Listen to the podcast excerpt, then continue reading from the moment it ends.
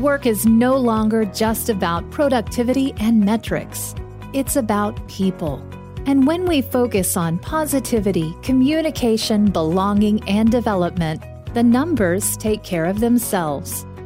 This is Work Human Radio, where we talk to authors, researchers, and business leaders about the latest trends making work more human around the world.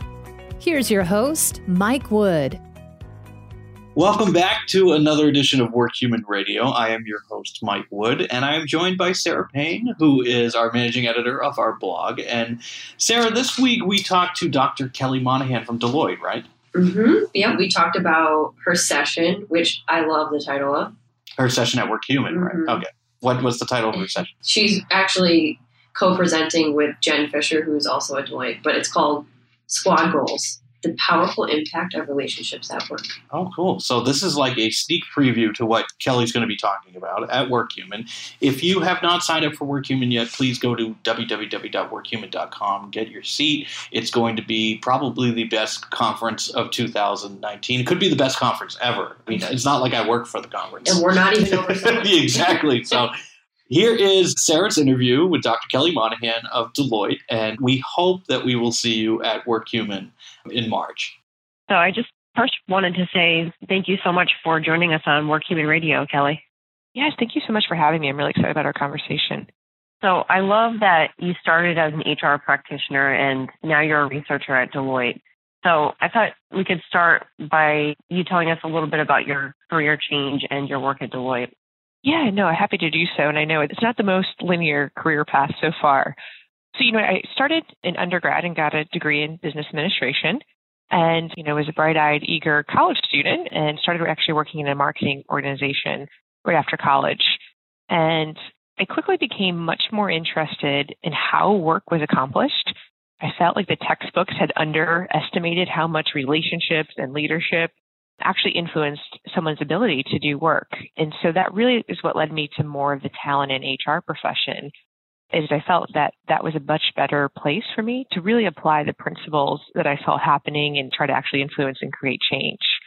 And so I moved and had a great talent executive take a chance on me. And even though I didn't necessarily have that formal training yet in HR, brought me on as an early career generalist and, quickly became involved in M&A work and actually building out offices and hiring and firing and unfortunately going through a whole process of layoffs.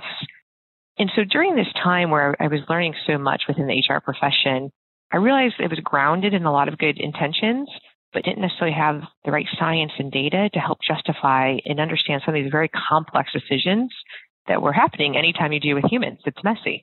And so that really led me to go back and complete my PhD in organizational behavior and really get a better understanding of why work can get so messy and why it's so good when it's good. And why we struggle at times.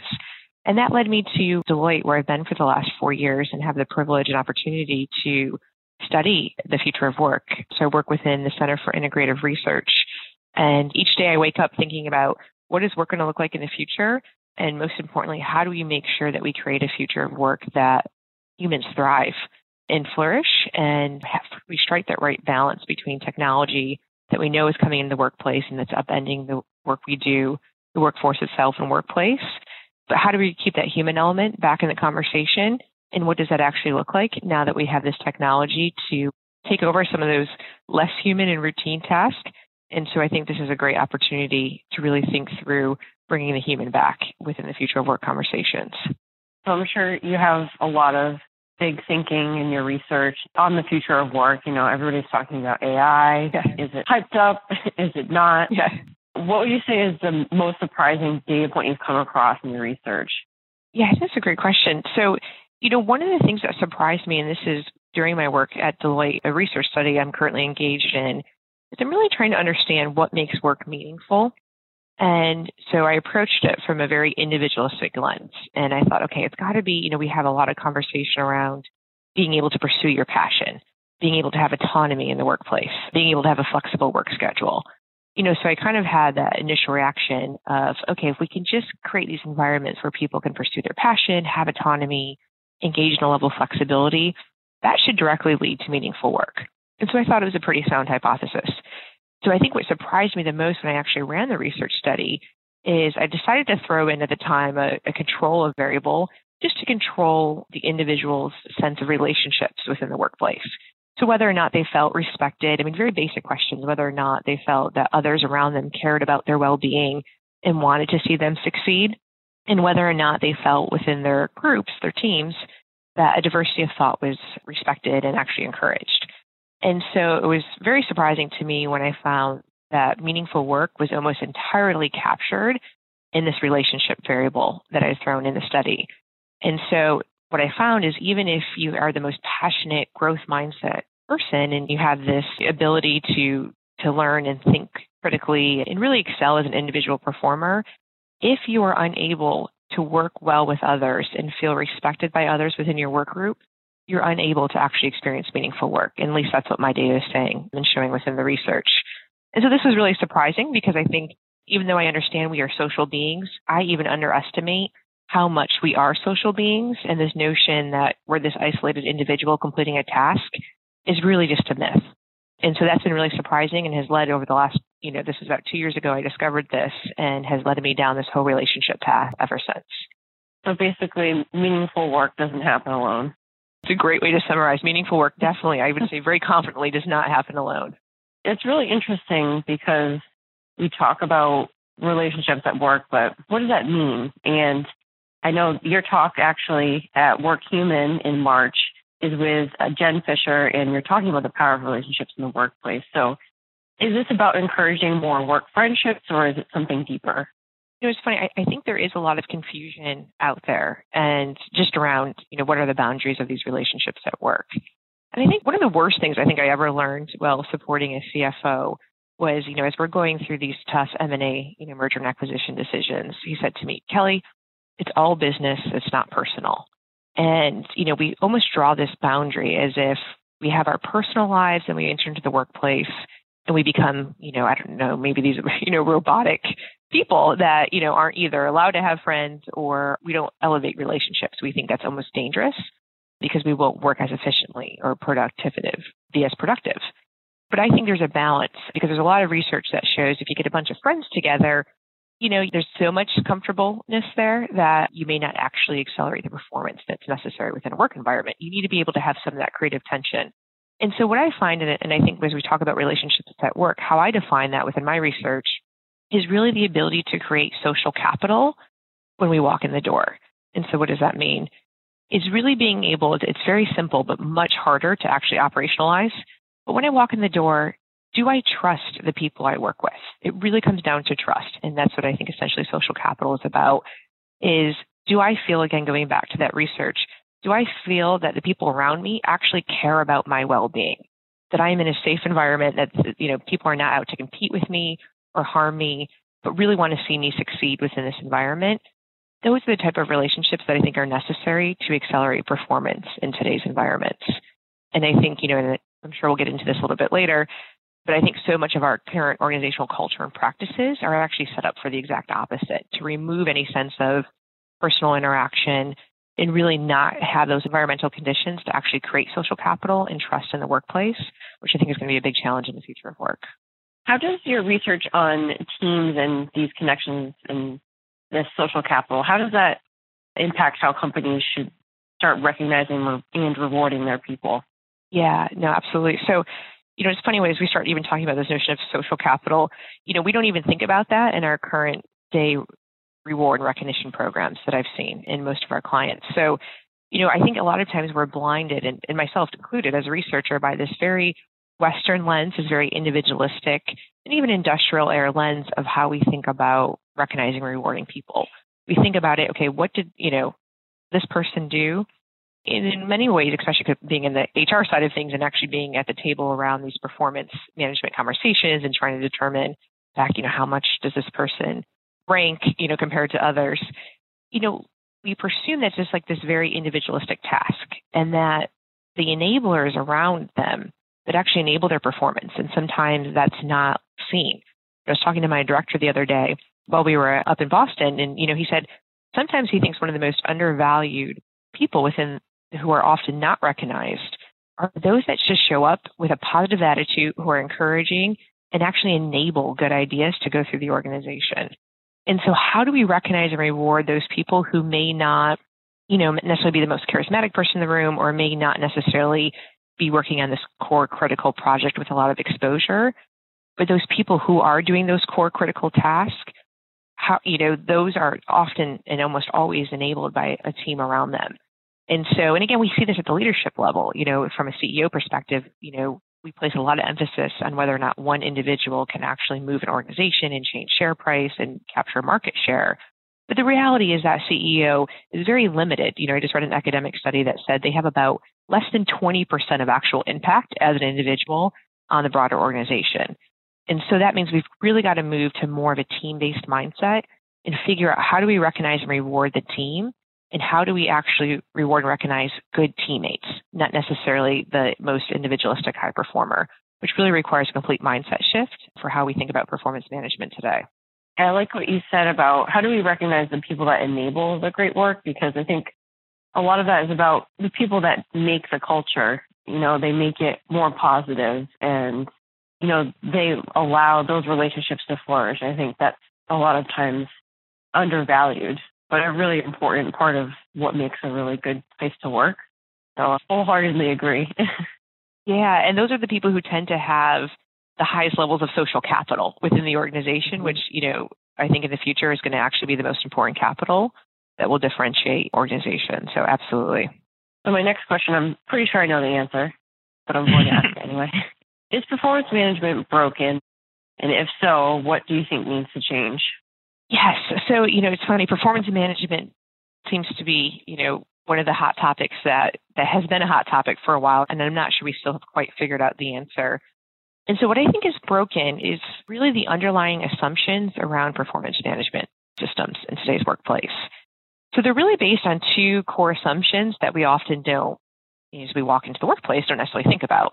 The first is our performance management systems are built on the assumption that people don't want to work. And so we presume that work is this laborious activity that if humans were given the choice, they would spend all their time in leisure and not necessarily work, which I'll talk about in a second. And I think that's actually a false assumption, because as a lot of positive psychology and a lot of behavioral economic research has shown, people do inherently want to work. They do want to show up and have a sense of mastery and autonomy and sense of connectedness with others. But that assumption actually carries a lot of weight that we don't realize. And the second assumption that we've built all of our performance management systems around is this idea that without close supervision, people will not act in the best interest of the organization. And so we must, you know, incentivize and create command and control structures, because again, people don't want to work. And then when they come in the workplace, they might utilize the firm's resources for their own benefit and not the benefit of others.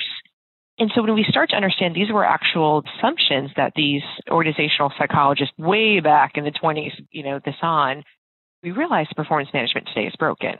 Now, the good news is there's a lot of psychology research that started coming out in the 50s and 60s that said, hey, you know what, people do want to work. And if we trust people, most often they will do the right thing on behalf of the firm, because there's a sense of social pressure that they don't want to necessarily be seen as an odd man out or, you know, acting in a deviant way. That actually creates a lot of social anxiety for them. So if we can actually change performance management to presume people want to work and actually start leveraging inherent motivators, as opposed to always, I mean, the knee-jerk reaction oftentimes is, you know, we need to pay them more, or we need to put them on a performance plan and kind of evoke fear, or else, you know, they're not going to do the right thing. I think that's why we see this disengagement narrative within the workplace. We live in a very democratic society, but yet when we come into our organizations, we don't feel that same democracy. You know, all of a sudden we enter into these very authoritative structures. Mm-hmm. And so I think, how do we leverage the best of people where we know on a bell curve, the majority will want to do the right thing? And how do we redesign performance management to leverage that as opposed to assuming the opposite, if that makes sense? Totally. And I think that leads to my next question. You write that we need to start measuring the equivalent of assist in the workplace. So can you explain that a bit? Yeah. So it's funny, going back to sports and sports psychology, because that's where a lot of the performance research is done within the academic world. And so really understanding what can we learn from high-performing teams in the sports industry? You know, when I think about sports and specifically, let's, anchor back on basketball, for example, you do have some teammates coming in and out. You do have some people who tend to be really strong individual performers, but yet still have to work within a team environment. And so, you know, I was thinking through and reading this interesting article Adam Grant out of Wharton actually contributed to, I was thinking through the notion you could be LeBron James and you could be the best, you know, scorer on the team. But if we just measured how much LeBron James scored each game, that wouldn't give us a holistic picture of his actual performance on the team. And so there's nowhere in sports, unless it's an individual sport, where you just measure individual performance. Instead, you're always measuring some enabler of team performance as well. And so in basketball, you know, or soccer, being assist. So how many times does that person actually pass off the ball, pass off the task, and enable the other person to perform well? And I think in the workplace, that's a nice analogy for us to think through. Today, the unit of analysis in many organizations is no longer the individual. It is the team. And so what does that assist measure look like, where we see people enabling others, handing off work, handing off task in a way that allows the others, whether it's another individual or other team, to be successful? And I'm just not sure from an organizational design perspective and performance management perspective, we've quite incorporated that assist in the workplace. There is one organization that is starting to do that in the technology space. And rather than just measuring individual performance, 50% of their performance evaluations at the end of the year now is a simple question, but ask, how well does this person enable others' success at the firm? And we're seeing a huge culture shift as people kind of break out of their individual silos and get off, you know, off their individual desk and actually start building that social capital and connections, because I would say that's being equivalent of the assist being measured in the workplace. And, you know, from what I understand from the client, employees are much happier and feel much more at rest in some ways, because the firm's recognizing this is a team performance. It's not just you as an individual. I also think about our product, social recognition, and how that brings to light those assists in the workplace. You know, when you're able to recognize your peers for helping you on a project and in the moment, I think that's kind of a nice way to visualize the assist. It's just sort of another way to think about it. Great product and great example of, and hopefully firms, you know, and organizations incorporate more of that, because you almost need to be nudged in some ways to think about that as an individual. So I think having some sort of social recognition platform and product helps enable that within the firm. So my last question for you is something we like to ask all our Work Human speakers. What does a more human workplace mean to you? I love this question. I think a more human workplace looks where, and I'm funny, I'm probably because I'm a bit biased studying future of work, is where we're leveraging technology to do the things that humans don't do well and don't really bring out the best in us. You know, we've designed our current day organizations a lot around these industrial paradigms and structures that, quite frankly, are out of date and actually make us more like robots. You know, we do routine tasks. We don't think, we don't have that social connection, the things that make us human. And so I'd love, now we're at a place, what makes me so excited about artificial intelligence and cognitive technologies is they can come in and do the work that robots and computers should be doing. And then that opens up a brand new conversation for us of how do we create a more human workplace where we can leverage intellectual curiosity, creativity, empathy, and really allow humans to flourish when they come into the workplace. So I would love, you know, going back to before where I said the CFO said to me, it's all business, not personal.